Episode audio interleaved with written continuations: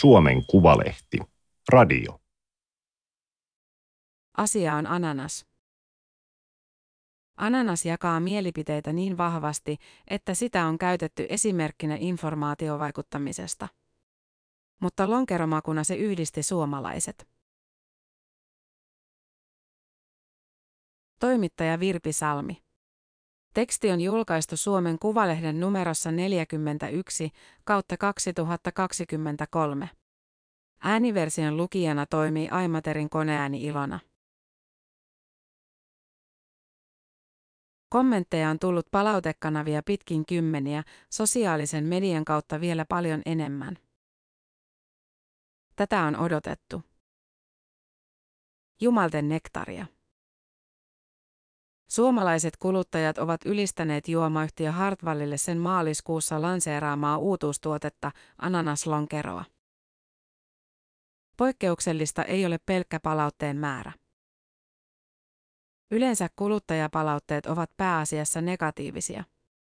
Nyt koko kesän aikana tuli kolme negatiivista palautetta, sanoo lonkeroiden kategoriamarkkinointijohtaja Heidi Rantala Hartwallilta. Ananas on suomalaiseen makupalettiin integroitunut maahanmuuttaja ja lonkero suomalaisen juomasekoituskulttuurin peruskallio. Yhdistelmästä tuli ilmiö. Panimoliiton mukaan long drink drink juomien myynti kasvoi 18,7 prosenttia huhtikesäkuussa. Lonkero on kesäjuoma, mutta nurkan takana odottaa toinen sesonki. Suomalainen joulu ei tule ilman pandan konvehtirasiaa, johon kuuluu myös ananastäytteinen konvehti. Suomalaisessa arjessa ananas on läsnä raastepöydässä, kastikkeessa ja pitsoissa. Se on Suomen ylivoimaisesti eniten myyty hedelmäsäilyke. Suomeen tuodaan lähes 12 miljoonaa kiloa purkkiananasta vuodessa. Siitä voi laskea, että jokainen suomalainen syö ananasta yli kaksi kiloa mutta silti sitä myös inhotaan ja pidetään junttien ruokana. Kun kaataa blenderiin pakastettuja ananaskuutioita, banaania, jukurttia ja ananasmehua, saa aamiaismuutien, joka ei maistu suomalaiselta satokaudelta. Eikä ananastaan tarvitse ostaa pakastettuna, sillä sitä on tarjolla vuoden ympäri myös tuoreena. Herkästi pilaantuva ananas kulkee lentorahtina tropiikista kauppojen heviosastolle. Suomeen tuotiin viime vuonna noin 4,5 miljoonaa kiloa tuoretta ananasta. Tosin kokonaisen, tuoreen ananaksen myynti on laskusuunnassa koko Euroopassa, kerrotaan keskosta. Sen sijaan kuluttajia kiinnostaa valmiiksi kuorittu ja viipaloitu tuore ananas. Sellainen ei olisi kelvannut 1600-1700-luvuilla eläneelle varakkaalle eurooppalaiselle. Christopher Columbus toi ananaksia retkiltään Etelä-Amerikasta.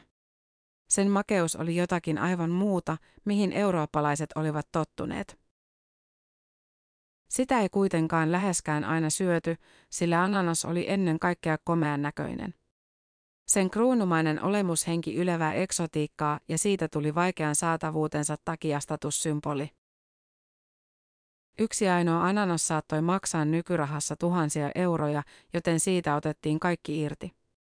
Ananas laitettiin illallispöytään keskipisteeksi ja sen ympärille aseteltiin halvempia hedelmiä, jotka syötiin.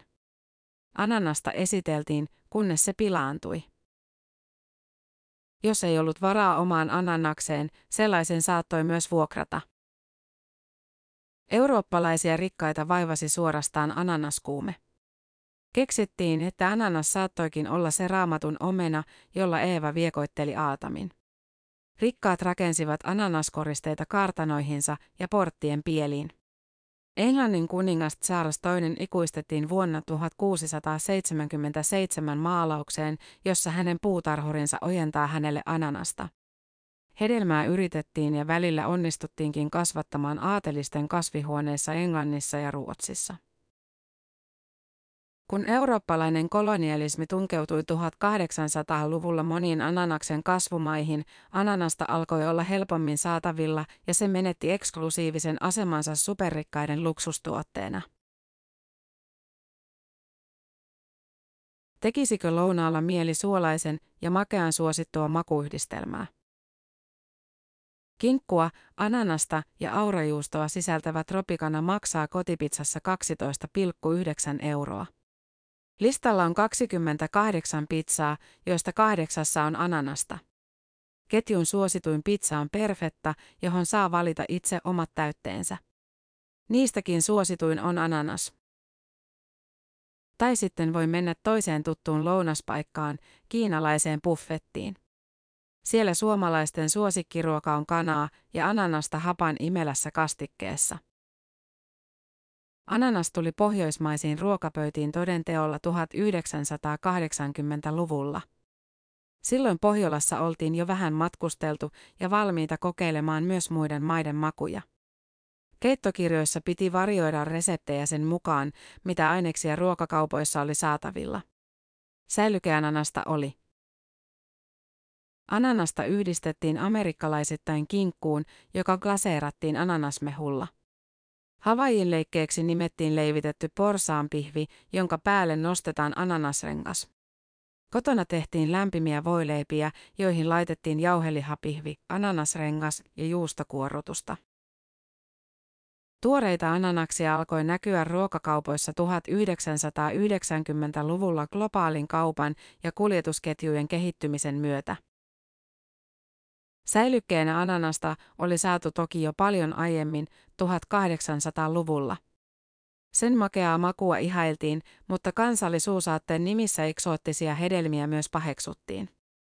Pellervo-lehdessä kirjoitettiin vuonna 1914, kuinka meillä suomalaisilla on muutamia erinomaisen maukkaita ja terveellisiä kansallisruokia, jotka, häpeä kyllä, ovat joutumaisillaan unhatuksien kaikenlaisen ulkomaalaisen syötävän tieltä. Tähtilehdessä vuodelta 1907 asia sanottiin suoremmin. Metsien herkut pöytään. Pois ulkomaan moskat nurkkaan. Lainaukset ovat Ritva Kyllin kirjasta Suomen ruokahistoria, Kaudeamus, 2021.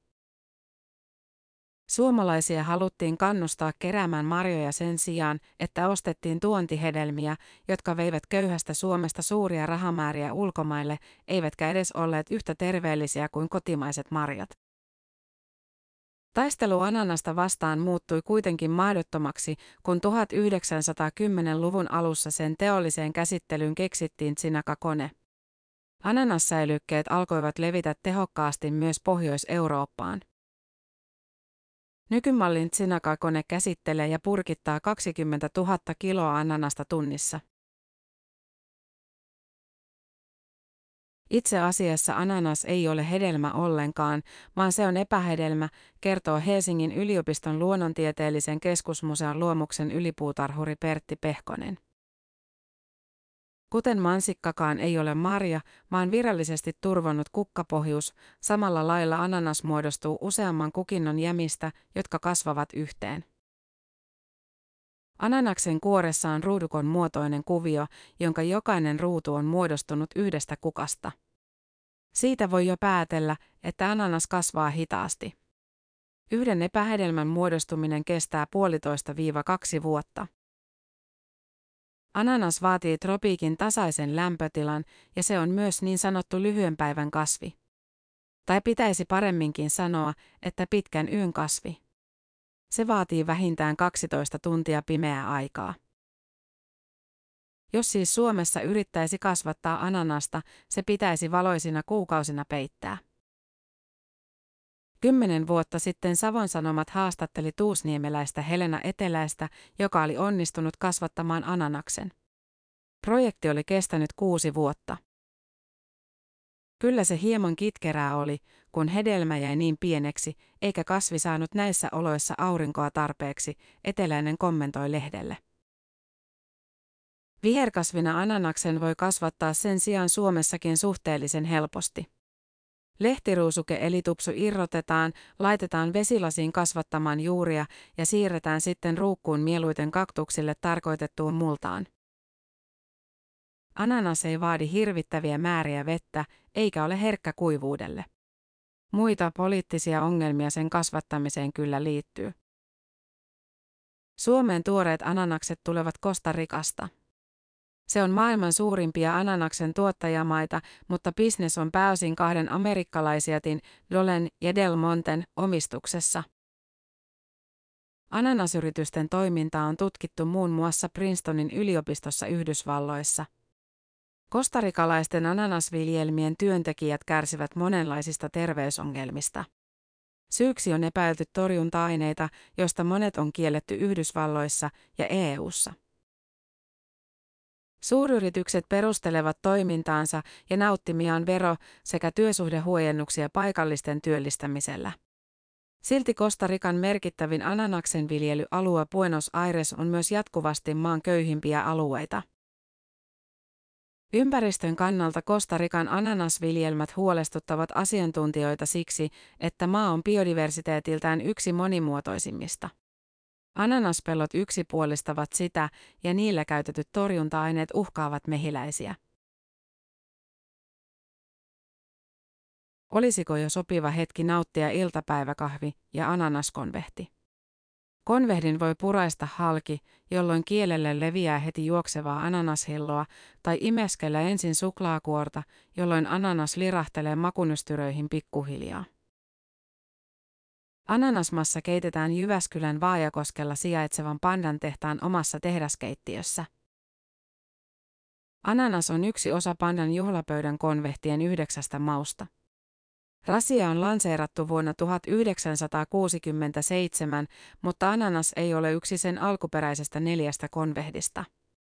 Se tuli mukaan joskus 1970-1980-luvulla. Tarkempaa tietoa Jorklan makeisista vastaavan bisnesmanagerin Vesa Vainion mukaan ole. Juhlapöydän konvehdit on Suomen myydyin suklaakonvehtirasia ja myös Suomen Kuvalehden lukijat ovat äänestäneet yhden sen konvehdeista parhaaksi suklaakonvehdiksi vuonna 2017. Se ei kyllä ollut ananas, vaan pehmeä toffee. Ananaskonvehtiä inhotaan enemmän kuin rakastetaan. Viime vuonna ananaskonvehti tuotiin omassa rasiassaan joulumarkkinoille.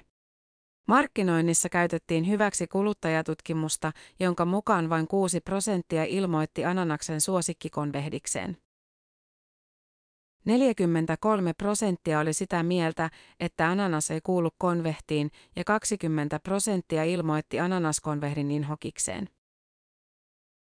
Jotkut rasiat kannattaa tehdä 6 prosentin puolesta ja rakkaudesta viimeiseen vaihtoehtoon, julistivat mainossloganit. Tältäkö polarisaatio maistuu? Ananaksen kyvystä lietsoa vastakkainasettelua kertoo jotain se, että amerikkalaiset viranomaiset ovat käyttäneet sitä esimerkkinä vieraan vallan infovaikuttamisesta. Yhdysvaltain kotimaan turvallisuusvirastoon kyberturvayksikön CISAn prosyyri on otsikoitu Sota-ananaksesta. Kuvitteellisessa esimerkissä amerikkalaiset jakautuvat kahteen leiriin sen mukaan, kuuluuko ananas pizzaan vai ei. Ulkomaiset trollitilit pyrkivät lietsomaan vastakkainasettelua, ananasvastaisuus on antiamerikkalaista, pitäkää ananaksenne poissa pizzastani, milleniaalit pilaavat pizzan. Kyberturvayksikkö toteaa, että sillä ei ole tietoa, että Venäjä, tai muu valtio olisi yrittänyt informaatio vaikuttaa pizzatäytteisiin, mutta se kehottaa yleiseen valppauteen. Suomalainen keskustelua ananaksen roolista pizzassa on ollut vähemmän dramaattinen. Kun Suomeen alkoi tulla napolilaisia pizzerioita 2010-luvulla, edelläkävijät ja kurmeeharrastajat erottautuivat krapulapizza-asiakkaista julistamalla, kuinka aitoon pizzaan ei ananas kuulu. Perusteena oli paitsi se, etteivät italialaisetkaan laita sitä pizzaan, myös se, ettei makeus kuulu pizzan makumaailmaan. Kaikki eivät myöskään pidä lämmintä säilykehedelmää erityisen herkullisena. Silti ananaspizzasta tuskin päästään eroon. Naples-nimisen napolilaistyyppistä pizzaa tarjoilevan helsinkiläispizzerian yksi suosituimmista pizzoista on nimeltään Helsinki Pizza. Siinä on valkoisella pohjalla tulista salamitahnaan diudaa, ilmakuivattua kinkkua ja tuoretta karamellisoitua ananasta.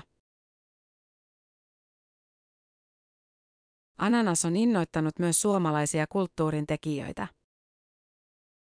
Asia on ananas, on Kake Randelinin esittämä vuonna 1982 julkaistu kappale, jonka sanoitus on itsensä Juha Vainion tekemä. Se ei tosin kuulu Randelinin tunnetuimpiin ja soitetuimpiin kappaleisiin. Lapinlahden lintujen Älä pure mun ananasta on suomalaisista ananasteemaisista kappaleista huomattavasti tunnetumpi. Asia on ananas, kertoo aikakaudelleen tyypillisen tarinan suomalaisesta humalaisesta miesturistista, jota paikallinen nainen huijaa lomamatkalla Barcelonassa. Kertosäkeessä lauletaan, kun meille soitti Triolos Bananas, meille yksin vain, niin tajusin mä, että asia on ananas kohdallain. Kuoro laulaa kertosäkeen taustalla, asia on ananas, asia on ananas, asia on ananas. Herää kysymys, mitä sinänsä tarttuvalla, mutta nykykorvalle vieraalla hokemalla on haluttu sanoa. Se on yksi kaken huikeimpia piisejä, sanoo Hankasalmen kunnanjohtaja, suomen kielen maisteri ja pitkäaikainen Kake Rannelin fani Matti Mäkinen. Ananas kuvaa kappaleessa sitä, että pitää uskaltaa elää, vaikka joskus elämässä tulee huijatuksi. Kappale on iloinen, eikä mieskertoja esiinny siinä huijattuna rassukkana, vaan hyväksyy elämän sattumukset. Asia on ananas tarkoittaa Junnu Vainion toisen tunnetun piisin sanoin, sellaista elämä on. Entinen statussymboli ananas sai 1990-luvulla köyhän opiskelijaruuan maineen. Helsingin Sanomissa spekuloitiin vuoden toiseksi viimeisenä päivänä vuonna 1994, kuinka suomalaisten ruokailutottumukset mahtavat EU-hun liittymisen jälkeen muuttua. Jutussa kerrottiin, kuinka vielä silloin ananasmurskaa sai tarjouksesta kuudesta seitsemään purkkia kymmenellä markalla, eli nykyrahaksi muunnettuna noin kahdella ja puolella eurolla. Jutun mukaan laihduttajat poistattavat nestettä vartalostaan syömällä purkkitolkulla ananasta ja tonnikala ja ananassäilykkeet sekä banaanit ovat monen vähillä varoilla elävien opiskelijoiden ja työttömien päivittäisen ruoan perusaineksia. Nykyisin murskan osuus ei ole kuin kymmenisen prosenttia ananassäilykkeistä. Ja vaikka ananas sisältää ruoansulatusta edistävää entsyymiä, enää sen ei uskota varsinaisesti laihduttavan, niin kuin ei minkään yksittäisen ruoka-aineen. Hinnatkin ovat nousseet. Halvin purkki maksaa usein jo euron. Kilpailu on kovaa. Vihannesosastolla on tarjolla jännittävämpiä ja eksoottisempia tulokkaita. Kun ananaslonkeron sihauttaa saunan jälkeen auki, sen aromit aktivoivat monissa nostalgisia lapsuusmuistoja. Ainakin markkinatutkimuksen mukaan. Kovat ananaskaramellit ja ananaslimsa olivat ensimmäisiä teollisia ananaksen makuisia herkkuja, joihin suomalaiset tutustuivat. Mutta ei makulonkeroita lähdetä rakentelemaan keski-ikäisiä nostalgikkoja miellyttämään, vaan niillä haiskellaan nuorempaa ja trenditietoisempaa lonkeroileisää. Ananaslonkero syntyy kuluttajien lähettämien toiveiden ja kansainvälisten trendihaistelujen yhteistuloksena, kertoo Heidi Rantala Hartvallilta. Kyllä suomalaiset lähettävät Panimolle paljon toiveita siitä, mitä makuja he lonkeroihin toivovat. Ananasta ananaslonkero ei ole välttämättä nähnytkään. Ananaksen maku on Hartwallin lahdessa sijaitsevan tuotekehityslaboratorion kehittelemä aromikoktail. Vaatii yllättävän paljon kehittämistä, että hapokkuus, makeus, tuoksu ja maku saadaan kohdalleen. Alkoholi tuo siihen oman lisänsä, kertoo tuotekehitysasiantuntija Elisa Räikkönen Hartwallilta. Huomasimme esimerkiksi, että kun ananaksen makua lisätään tietyssä suhteessa kinin kanssa se saattaa alkaa maistua salmiakilta. Nykyistä makuyhdistelmää kehitettiin ja testailtiin puolisen vuotta. Kuluttajatutkimustulokset olivat kaikkien aikojen parhaat. Ennen kuin yhtäkään tölkkiä oli myyty, Panimolla tiedettiin, että nyt oli syntynyt hitti. Ananas on ensimmäinen lonkeromaku, joka on hätyytellyt perinteisen greippilonkeron myyntilukuja. Edellinen iso makulonkerohitti Hartwallilla oli appelsiinilonkero vuodelta 2019.